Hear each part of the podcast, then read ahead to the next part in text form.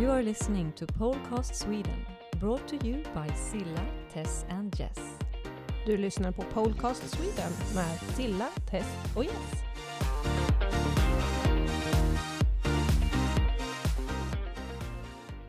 Välkommen till Polcast Sweden. I dagens avsnitt kommer vi prata lite om SM, för det börjar ju verkligen närma sig. Ja, det börjar kännas lite läskigt nära nu faktiskt. Nerverna börjar göra sig så smått påminda faktiskt. Och så tror jag nog att eh, kanske vi alla tre känner. Absolut. Eh, när vi spelar in det här då är det åtta veckor kvar. Börjar du känna dig redo Tess? Nej, det kan jag inte påstå. Eh, och förra året så vart jag ju färdig med mitt nummer samma, eller ja, dagen innan jag skulle visa det. Eh, jag hoppas att bli klar lite tidigare i år i alla fall. Och eh, du Jessica, känner du dig klar? Ja, med tanke på att jag i äran av eh, Polols eh, ramlade och eh, gjorde mig lite mera illa än vad jag först trodde så har ju vi mest fått öva på att gå eftersom mitt högerben inte funkar riktigt. Mm. Så det är spännande. Precis, vi, har ju, vi ska ju tävla i dubbel, jag, Silla och eh, Jessica. Då är det ju väldigt bra om vi kan öva allt tillsammans. För det blir svårt för mig att eh, öva mycket trick och det när vi ska vara Mm. två. Menar du att du har svårt att öva dubbeltryck utan mig? Några utav dem i alla fall. Det är bättre att du vilar upp dig så att vi kan köra Mm. trickövning. Med tanke på att halva våran rutin bygger på mitt högerben så är det ju ganska bra om det funkar. Vi litar på våra liv med våra högerben, tror jag, rent generellt. Och vi tre ska ju även tävla i artistiskt. Ja, men precis. Så, och vad innebär artistiskt? Ja, det är väl egentligen lite svårt att förklara, tänker jag. Men som jag har förstått det så innebär ju att man blir bedömd på de här kvaliteterna som är lite mer subjektiva. Det är alltså en uppfattning som ligger till grund för bedömning, eh, vilket innebär att man tekniskt sett kan få ganska höga poäng ena dagen, men en annan dag med en annan domarpanel så skulle man ju kunna få en annan poäng. Eh, och jag får väl ibland frågan om hur man ska tänka. Ska jag tävla i artistiskt eller i sport? Eh, då brukar jag säga det att om du vill ha möjligheten att förstå dina poäng och ha möjlighet att bryta ner dem, då är det sport som gäller. För det är ett tydligt regelverk, du får veta exakt vad du får göra och vad du inte får göra. Medan i artistiskt så är det som sagt lite mer ja, generösare regler utifrån tricks och kombinationer men ja, svårare att förstå sin poäng. I artistiskt så har du också en maxpoäng på 100. Men sen vi tre kommer ju också vara inblandade i SM på ett annat sätt. Inte bara Ja. tävlingsdagen för artistisk pole. Berätta mer Jessica. Ja, vi kommer ju ha den rollen att under fredagen och under söndagen så kommer det vara vi som kommenterar livestreamen som man kan köpa biljetter till om man inte kan vara på plats. Vi kommer även hålla oss lite backstage och intervjua atleter för att höra hur det känns för dem, ta pulsen på dem innan de går på scenen och även eh, höra lite hur det kändes efteråt. Så en otrolig ära att bli tillfrågad. Eh, och en möjlighet för oss att knyta samman atleter och studios runt om i Sverige. Och egentligen så har vi ju en eh, person att tacka för det här fina erbjudandet. Och det kan vi få göra ganska ordentligt strax eftersom hon ska bli intervjuad av oss. Hon var medlem i popgruppen 18s. Hon har haft en solokarriär. Hon har deltagit i Melodifestivalen. Hon har vunnit Gladiatorerna. Och idag har hon en viktig roll i Pole och Aerial-förbundet. Då säger vi varmt välkomna till Sara Lundholm. Hej Sara! Hej! Tack för att jag får vara med. Eh, Vi, vi är ju lite nyfikna på dig. Du är ju en nyckelperson inom svensk pole fitness. Eh, har du lust, även om du kanske har berättat det hundra gånger, har du lust att berätta hur du kom in på pole dance från första början? Ja, men absolut. Eh, jag, eh, jag var i LA ganska mycket under en viss period i mitt liv eh, som låtskrivare. Så att när jag var där så hade jag tjejkompisar som hade gått på pole och det var ju kanske 2008 eller någonting sånt där, så ganska lång tid sen. Och hon visade då en ehm, eh, det var en backhook och typ en butterfly. Typ. Det var hennes så här, hårdaste trick eh, som hon kunde då. Och jag bara shit vad coolt och du måste lära mig en snurr. Så jag typ gjorde någon typ av fireman spin eller någonting. Och jag bara oh my god, I love it. Du vet, det var ju typ det nyaste nytt där borta. Och sen åkte jag hem efter några månader och han inte liksom testa där borta. Sen så så gick jag faktiskt eh, på en klass på ett gym i Stockholm där jag hade Petra Larsson som instruktör. Varav att hon var så här, ja ah, men ska du inte vara med och showa på Battle of the Pole, typ det är en tävling. Och jag bara, jo men jag älskar ju att dansa och showa liksom, det är klart att jag ska vara med. Så vi körde stripchair då, typ på en liten, liten scen under den här tävlingen då i samband med det så hade de en tre dagars utbildning med Kara Johansson från, Johannesson från New York, från Body and Pole. Och då frågade Peter så här, du ska inte gå den bara. Jag menar, du har ju liksom dansbakgrund och jag tror det kan passa dig. Och jag bara, varför inte? Kan prova något kul, eh, nytt liksom. Jag har ändå tränat ganska mycket på gym innan och kanske inte hittat min nisch och har dansat mycket.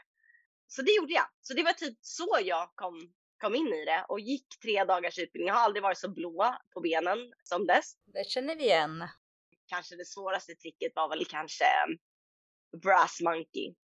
Ja men Brass Monkey på tre dagar, det är ju intensivkurs alltså. Ja, men det, och det var brutalt. Alltså det, om jag hade blickat tillbaka så hade jag ju aldrig som instruktör eller coach eller något, aldrig gjort en sån utbildning på tre dagar liksom. För att eh, hon var första dagen eller typ, det var ganska tidigt, hon sa så här, ja ah, men nu ska alla freestyla en minut. Bara, jag kan typ en snurr. Och så skulle man freestyla. Så det var lite sådär, ja, man blir tagen på, på sängen lite. Men eh, det var jätte, jättekul. Och sen dess så, ja, jag har ju instruerat och coachat och dömt och tävlat och jag vet inte hur mycket grejer. Jag, jag kommer säkert gå in på det mer. Men jag har gjort extremt mycket. Så det var så jag hittade polen. Ja, du nämner här att eh, du arbetade parallellt eh, med musik.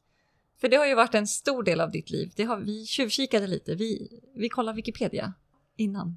Har du själv eh, läst eh, din biograf därifrån, Wikipedia? Det har jag faktiskt gjort. Eller man blir ju knäpp liksom efter ett tag. Nu känns det som en helt annan livstid typ sen jag var med i 18. Så det känns ju som att Eh, jag, har hunnit, jag har hunnit med det livet och sen har jag hunnit med en, en helt annan karriär efter det. Så att jag, jag började i mitt karriärsliv när jag var 14 år gammal. Så det är klart att eh, jag nu är 37 år så har jag ju hunnit med extremt mycket efter det också. Men det var sex år av mitt liv som jag fick turnera världen runt och sjunga och dansa som tonnis. Eh, och det är fy förunnat. Man, det, det är så roligt att titta tillbaka för att man känner att typ, det är knappt jag. Jag känner knappt igen mig själv. Ni var ju världsstjärnor. Ja, men vi var ju det och jag tror, jag, jag tror faktiskt att det, hade du frågat mig för tio år sedan så jag var så här, nej men jag vill inte prata om det. Du vet, för man känner så här, men det är mitt förflutet, jag vill inte prata om det. Men nu har det gått så pass lång tid så att jag, så att det blir liksom lite så här härligt nostalgiskt att prata om det för att det, det känns som ett helt annat liv. Vad hände sen? Ja, så jag, jag började med att jag jag höll lite eh, möhipper på Studio Dancing Queen. Det var där jag började som instruktör. Sen var jag med i Mello och det blev lite mycket och jag turnerade så det blev lite svårt att göra båda kände jag efter ett tag. Så jag gick ner lite i klasser och hade mest typ, jag höll några special pole dansklasser liksom, inte, inte på schema direkt. Så hade jag en liten paus och så träffade jag Ida Rosén på en gemensam eh, fest typ. Och vi jobbade i samma bransch då. Då jobbade jag på en mediebyrå och hon jobbade på Spotify. Så vi träffades därigenom och då bara kände vi så här, men vi klickade och bara, vi måste starta eget. Hur gör vi det? Hur går vi vidare? 2011, hösten, så, så satte vi oss på ett möte och bara, vad, vad vill vi göra? Det vore kul att göra något, men vi har ingen aning om var vi börjar liksom. Sen tog det kanske ett år innan vi faktiskt här, slog eh, klubban i, eller nyckeln och öppnade dörren till studion i Stockholm.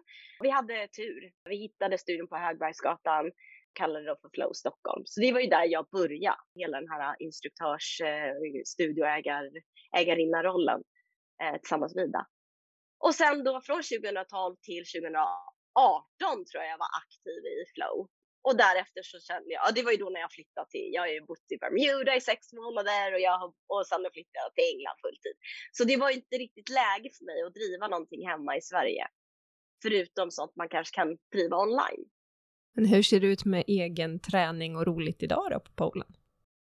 Och jag tränar ju ingen pole idag, vilket är jag vet inte, det känns typ så här skönt att lämna det bakom sig för man stänger en dörr och det känns som det gick bra då, det var jättekul då. Jag får ju göra jättemycket ibland Paul, Jag menar, jag gör lite sporadiska workshops här och där. Eh, men nu var det kanske två år sedan jag tränade Paul. Jag blev ju gravid och så blev jag mamma och sen min, trä min träning har ju liksom successivt gått ner. Jag har inte tid. Så är det ju bara. Sen blir det lite svårt också man, i, i läget där man har kanske en man som jobbar kanske 150 procent på sitt jobb. Och själv då, jag har två hundar, jag har en 20 månaders liten grabb. Så det, jag hinner liksom inte, får inte riktigt till det än. Men jag saknar dansen mest. Dans, dansen har ju varit en stor del av mig sedan jag var tio år gammal. Så för mig är det så här, jag saknar da dansnerven i mig, den rycker eh, rejält. Jag kanske får köra såna här hemmadansvideos, eh, träna hemma, tjofräs i vardagsrummet till slut, för det är kanske den enda tiden jag kommer på kvar. Men, eh, men dansen saknar jag. Polen, mm, jag, jag känner att jag, det hade nog varit lite svårt att börja igen för att jag, min styrka är inte där jag var innan. Så då kan jag lika gärna lämna det. Det var jättebra.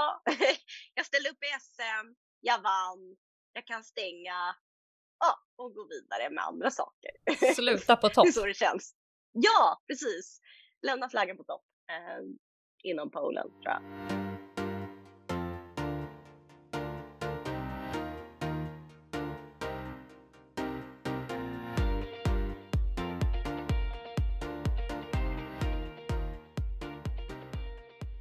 Innan vi går in på tävling och sånt och SM, för det närmar ju sig nu, mm. så har vi även eh, några snabba frågor till dig Sara. Ja, vad eh, kul. Mm. Och då ska de besvaras utan betänketid. Så så snabbt du kan bara spontant. Ja. Är du redo? Ja. Då kör vi. Hundar eller katter? Hundar. Kaffe eller te? Kaffe. Pannkakor eller våfflor? Pannkakor. Ringa eller mässa? Oh, vad svårt. Mässa. Liten grupp av vänner eller stor fest?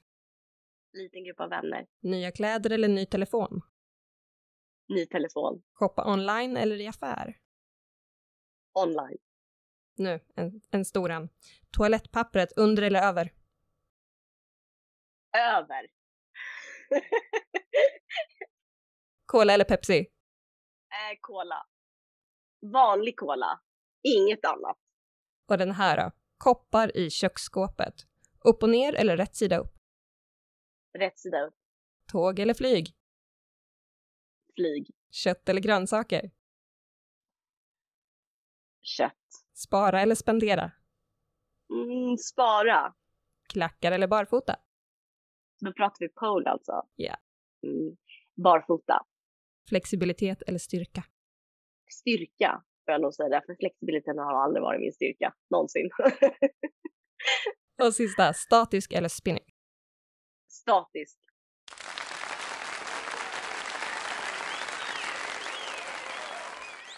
Eh, din roll idag.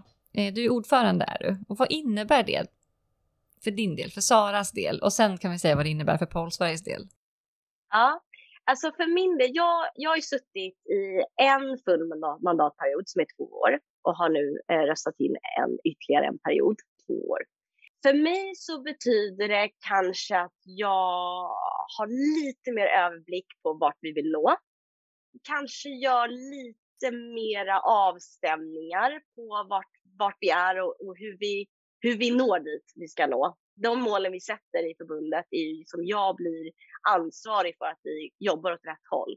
Kanske tänker lite utanför boxen. Vad kan vi göra annorlunda nästa år? Hur kan vi få in fler medlemmar? Vad behöver vi titta på? En stor del är ju att vi ska skapa föreningar som kan kopplas till oss. Så att ja, vi, vi tittar på lite, vi tittar på olika sätt hur vi kan växa som ett förbund.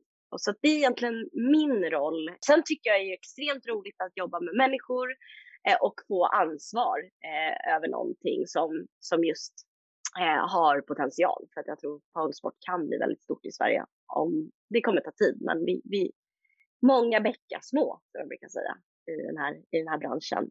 Hur mycket av din tid lägger du på Pole Aerial-förbundet? Ja, alltså under den här perioden, från typ januari till juni, så lägger jag extremt mycket tid. Är det din huvudsakliga sysselsättning? Eller har du ett mugglarjobb vid sidan av? Ja, jag jobbar, jag jobbar fulltid med annat jobb. Jag är, ja vad kan man väl kalla min roll? Jag är typ i allt i allo, men en eh, eh, office manager där jag stämmer av. Eh, jag sysslar med ekonomi eh, så jag gör och, en, och är en investerare i ett bolag nere i England. Så det är det jag jobbar med. Plus att jag då har min son och hundarna som jag då tar ut och eh, rastar, höll säga, både hundar och barn. Både förälder och hundmamma. Ja, precis. Så jag, jag lägger kanske, säg att jag lägger tio timmar i veckan, minst, just nu på förbundet. Och då är det lite högsäsong nu inför tävling? Ja, ja. Jo, nu när det börjar närma sig SM, det kliver ju över då. Det blir liksom klippa videos, ladda upp, promota, höra av sig till sponsorer, vi lägger ut information till atleterna, vi preppar alla budgetar, alla inköp, alla resor, eh, alla tider, alla scheman, eh, ja men liksom alla avstämningar, alla dokument som ska in, hur ska vi ta hand om dem? Så när vi börjar närma oss deadlines så är det liksom, jag sätter in en alarm på min telefon, så här, nu är det fem dagar kvar innan den här deadlinen, så nu måste jag påminna. Och sen nu är det 24 timmar innan, nu måste jag påminna och sen har vi deadline och då vet jag att efter den deadline så kommer jag sitta tre dagar med mejlen. För att liksom, det, det, är det som kommer hända. Nu har ju vi ökat med, nu har vi fördubblat eh, antalet ansökande från förra året till det här året. Vilket betyder att det kommer ta extremt mycket mer tid. Så just nu är det kanske tio timmar i veckan. Men säg om en månad, när vi är ungefär fyra veckor kvar, eller tre, fyra veckor kvar, då trappar vi upp. Då kan jag ju sitta på nätterna på den enda tiden jag har egentligen. Så jag lägger extremt mycket tid. Men jag får inte glömma bort att säga att vi är ju fem andra, sex andra i förbundet som också hjälps åt. Det är bara att tre av dem ska tävla eh, och en ska vara huvuddomare. Vilket betyder att vi bara är två personer kvar i, i förbundet som då kan jobba tävling. Så det är jag och Staffan som sitter i kommittén tillsammans med Denise som också är tävlingskommitté. Då. Så vi är tre personer som jobbar aktivt för tävlingen.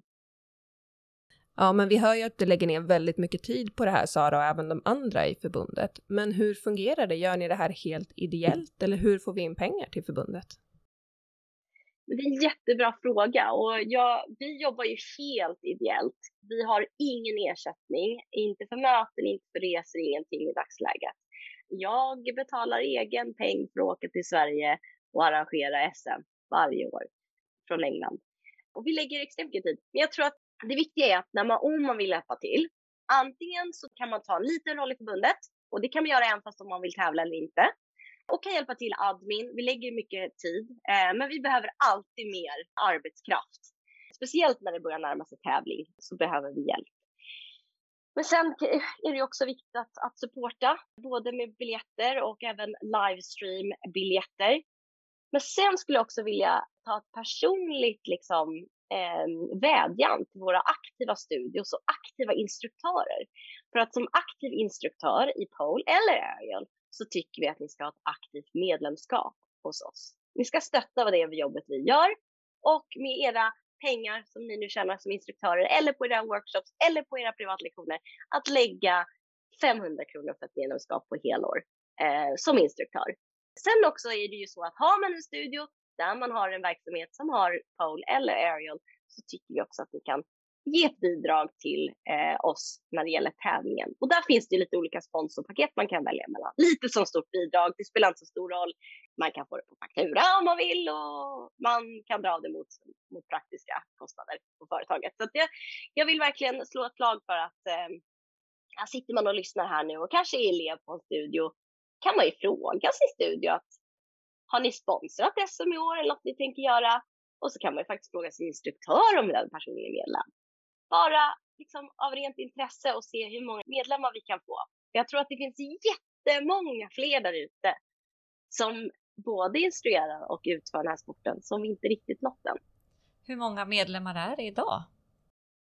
Ja, I dagsläget har vi ju faktiskt bara medlemmar som tävlar eller som är coacher.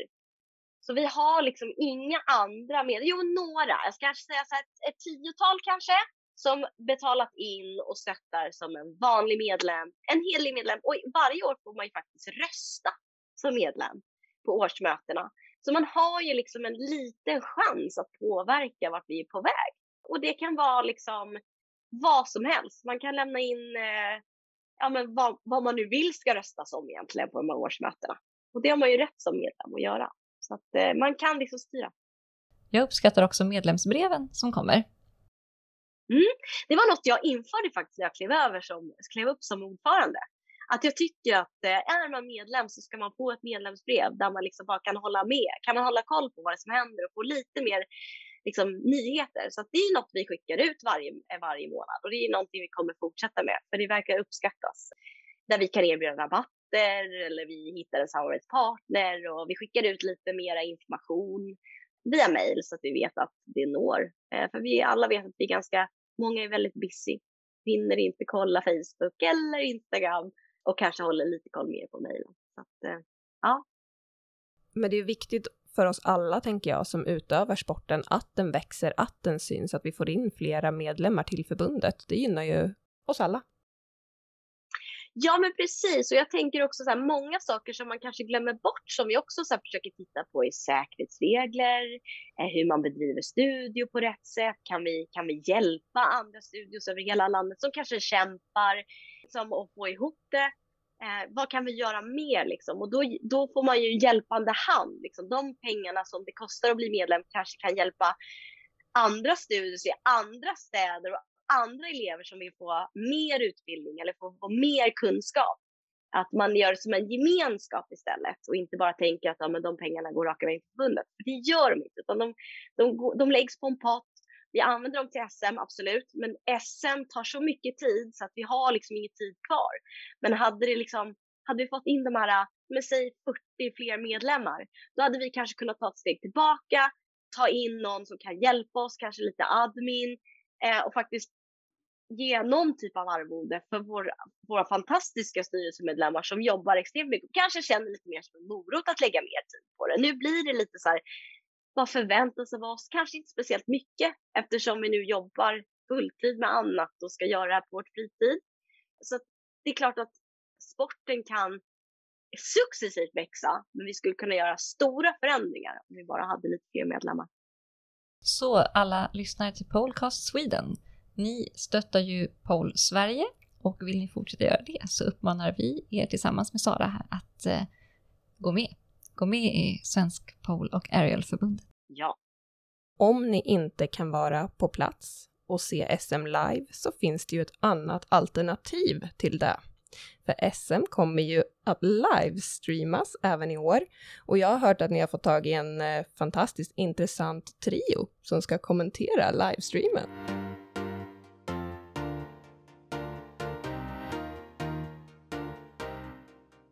Ja, men det har vi ju faktiskt. Så att eh, jag är jättelycklig över det här för att det är ett stort ansvar. Men självklart så är det ett stort nöje Eh, och kunna presentera Podcast Sweden att vara kommentatorer under SM. Och det är ju extremt kul för oss också. Kanske framför allt för att vi känner att det är roligt att utomstående också får göra det. Eh, än att vi liksom ska försöka hinna med allt. Vi blev jätteglada för frågan och är supertaggade på att eh, göra det här bra eh, på ett representativt sätt för Pole Sportförbundet men också för Pole som sport i sig. Ja, men jag tror att det, det är verkligen superkul och även också så här ni, har ju, ni kommer ju vara liksom lite backstage och sådär. vi kommer ju dela med oss mycket, mycket mer information om hur själva upplägget kommer se ut när vi börjar närma oss exakt. Men det är viktigt att komma ihåg att som tittare så ska man kunna följa SM överallt. Så vi ska försöka komma lite backstage. Vi ska prata lite med några tävlande. Vi kommer att ha två stjärnkommentatorer på lördagen. Eftersom ni alla tre ska tävla på lördag så kommer ni inte ens få befinna er backstage med personalen på lördagen, utan då kommer ni dit som tävlande. bara. Så då har vi två stjärnkommentatorer som kommer kommentera och det kommer vi släppa lite när vi börjar närma oss. Det är någonting som jag tror kommer gå ut med kanske en vecka innan eller någonting sånt där. Så det är ingenting som eh, vi eh, kommer berätta idag. Spännande. Mm. Visst. Och sen så kommer vi självklart så få er att ha eftersnack. För eftersnacket märkte vi var jättepoppis förra året, även fast det var jag som så kastades in i det och fick leda det och hade inte riktigt någon plan. Så det ska bli jättekul att få lämna över fanan till er säger man väl och liksom, ja men så att ni får göra det till ert, så att säga. Det ska bli jättekul. Ja, vi är jättepeppade. Det ska bli extremt kul i alla fall. Vi, vi bara räknar ner nu tills vi får stå där. Det är en väldigt häftig känsla. Nu har jag ju tävlat också så jag vet precis hur känslan, vad som pågår i känslan som atleterna har när de kommer dit. Så vi har ju försökt liksom tänka så här, vad skulle jag som tävlande uppskatta innan jag kom på plats? Så vi försöker hela tiden förbättra atletens upplevelse, så kan man säga. Och sen så har vi ju huvuddomare och, och hela domarpanelen är ju svensk till exempel. Så att eh, det ska bli riktigt roligt. Vi är superpepp. Men det är kul i år. Det är ju lite, jag, jag, jag förstår att ni har lyssnat på tidigare tävlande. Eh, det är ju lite en ändring till exempel med det artistiska, eh, att man har möjlighet att få en text uppläst eh, som förtydligar numret ytterligare. Och det var ju text som tidigare bara var avsedd för domarpanelen. Ja, alltså det har varit lite så här, jag tycker artistiska reglerna har förbättrats extremt mycket från IPSFs sida. Och framförallt kanske mer sådär, eh, ett, kanske också för publikens upplevelse, så att publiken förstår mer vad som ska förmedlas, även tittare där hemma eh, som kollar på eventuell livestream. Och sen så också för domarpanelen, så det är ju oftast bara huvuddomarna som får ta del av de här formulären. Så att domarna, resterande domarna har ingen aning om vad som står på dina formulär. Utan det är bara då huvuddomaren som kontrollerar formulären. Så den här texten gör ju extremt mycket. Eh, och sen vet jag inte riktigt om ni har varit inne och kollat någonting på våra artistiska formulär, men nu har vi faktiskt lagt till att man får lägga till en till färg om man tävlar artistiskt. Så nu får du välja två färger om du vill under ditt nummer, vilket kanske då så här, fördjupa lite mer i historien du vill berätta. Du kan ha svart första, eller så här, ljust vitt första minuten och så kan du gå till lite mer rött håll och så kan du gå tillbaka till vitt om du vill i slutet eller så här. Så man har liksom möjlighet kanske att göra lite, lite mer. Vi har en jättebra ljustäckning på Fyrisår som vi jobbar med och jag skickar ljuslistorna, ljudlistorna och egna kommentarer till honom innan han programmerar ljuset. Så att han får liksom så mycket information som jag bara kan ge honom så att det blir en bra show. Men, men hur blir det sen? Ljuset som sagt, det, bland mycket annat spelar ju en stor roll för akten. Om, ponera att man skulle gå vidare till en VM-tävling på en annan plats, men man ska köra samma nummer. Är man lika bortskämd där med ljuskunskaper eller tar man med sig sitt ljus? Det beror lite på faktiskt. Jag, jag skulle säga så här, det är utifrån IPSFs VM-organisation. Men ja, man kommer ju få fylla i önskemål, precis som vi gör det. Men sen är ju det tyvärr så att vart man än är i världen kommer den delen vara olika. För att artistisk poll utgår ifrån liksom landets kapacitet, den ekonomiska kapaciteten. Jag är ju faktiskt också Competition Committee Chair i IPSF. Så jag håller ju alla länder som ska hålla ett nationellt mästerskap så håller jag en nationell utbildning till dem som heter Competition Organizer Course. Men det är som du säger att när man kommer till VM så får alla samma. Så det är liksom eh, ingen, ingen skillnad från var du, var du kommer ifrån. Så så att säga. När det, när det är väldigt dags för VM så har alla samma förutsättningar. Ja, men det var i alla fall väldigt uppskattat. Eh, allt runt om själva tävlingen också eh, kände jag som atlet när man kom dit. Allt ifrån hjälpen att slussas in bakom scenen när det var ens egen tur och allt från funktionärerna som torkar stolpar och allt runt omkring var väldigt bra och genomtänkt. Ja, jag menar det kan vi också eh, lyfta fram eh, att utan funktionärer så skulle det vara helt omöjligt för oss att arrangera de här tävlingarna. För utan stolpstädare, utan backstageassistenter, eh, utan entrépersonal, biljett, ja men you name it. Vi, vi, Vi behöver folk liksom. Också ett bra sätt att engagera sig i förbundet.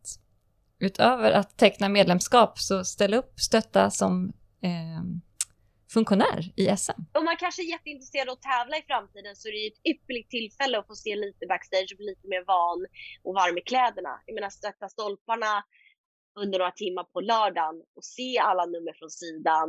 Det är ju lyxigt. Alltså, det är, ja, du tvättar stolparna lite då och då och gör ett jättebra jobb med det. Men du får ju också njuta av tävlingen på ett helt annat sätt. Plus att då man får lite mer känsla kanske om man själv är lite intresserad. Så att, eh, det skulle jag varmt rekommendera. Och lite peppar vi väl för 2023 va?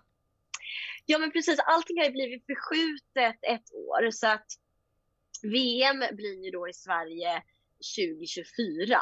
Så 2023 blir ett SM och de datumen kommer släppas under SM i år. Så de datumen finns redan och är redan i princip bestämda. Men att vi officiellt släpper SM-datumen under SM i år. Och det är 23. 24 är då vi har VM.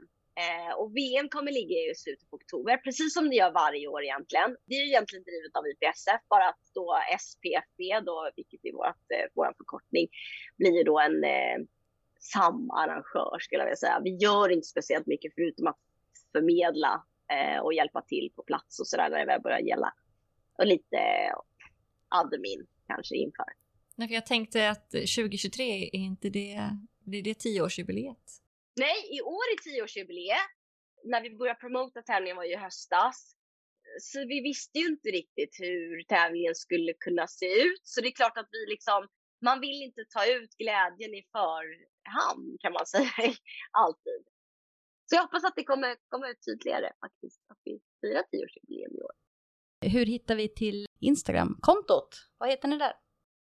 Ja, men svenska pole streck Aerialförbundet och jag tror att om man bara trycker svensk pole understreck så borde det komma fram. Man kan också hashtagga, söka på hashtaggen pole och Aerial SM 2022. Då kommer alla de här inläggen upp. Då hittar man till oss garanterat för det är vi som toktaggar eh, allt vi gör nu för tiden. Och, och vilka ska följa Svenska Pole Aerialförbundet på Instagram då? Ja, jag tycker alla som utför någon typ av aerial sport, alltså det vill säga pole, hoop, trapets, aerial yoga, vad som nu är i någon typ av eh, luftakrobatik eh, inspiration. Eh, och definitivt om man är instruktör, definitivt om man är studioägare och har någon typ av poleverksamhet, så tycker jag att man bör följa Svenska Polo och Aerialförbundet. I år har vi tre dagar med tävling. Det stämmer. Första gången någonsin så kommer vi ha tre dagars tävling. Och eh, det är ju för att vi ska kunna göra det så bra som möjligt för de tävlande.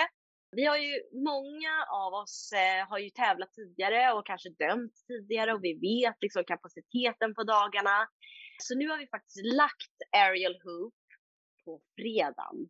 Och det är för att kanske, ja men vi, vi öppnar tävlingen, det blir en officiell öppning mm, och det kommer vi också promota när vi närmar oss hur det kommer ske. Men det blir lite annorlunda. Vi också som arrangörer, vi får lite lugnare. Vi kan rigga om på kvällen på fredag och vara laddade inför polen på lördag, söndag. Vi behöver alltså inte upp och ner, upp och ner, upp och ner med redskapen. Och det gör ju jättestor skillnad för oss då.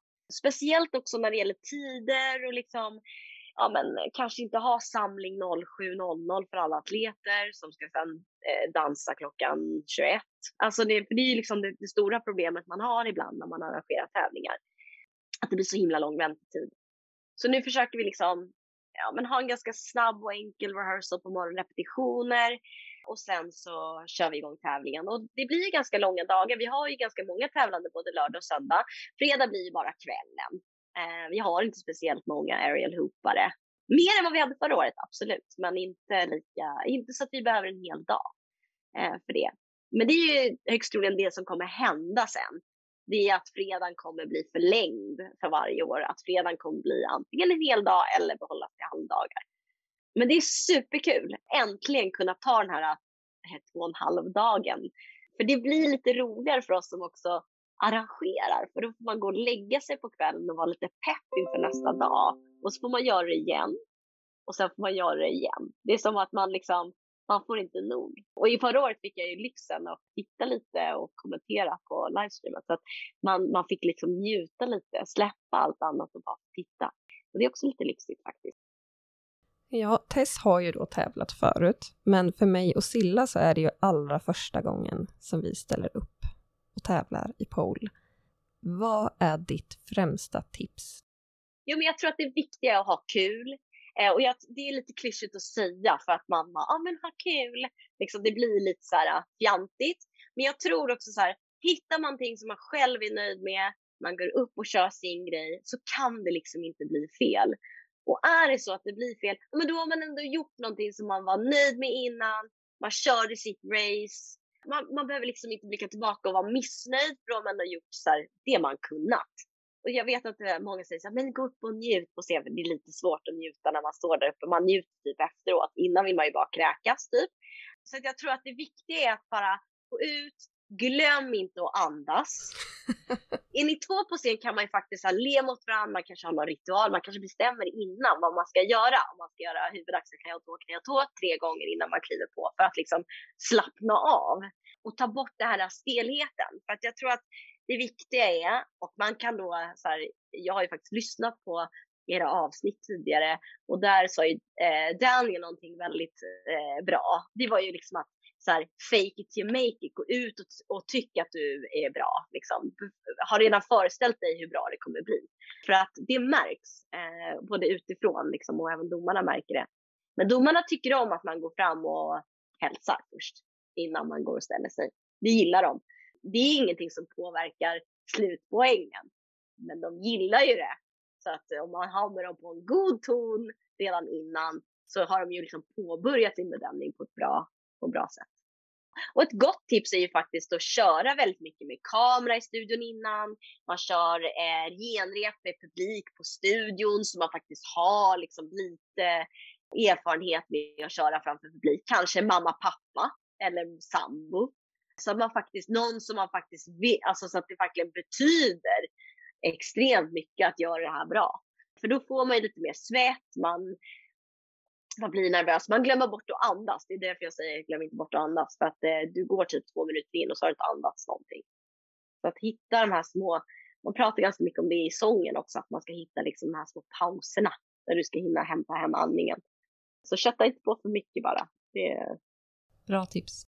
Stort tack Sara för att du ville vara med oss idag. Jättekul att få prata med dig och få ta del av din erfarenhet. Och nu ser vi fram emot att träffas till SM. Nej, det ska bli jättekul och tack så hemskt mycket för att jag vara med. Eh, och så ses vi snart helt enkelt. Det gör vi. Hej då! Ja. Hej då! Ha det bra! Ta hand om er.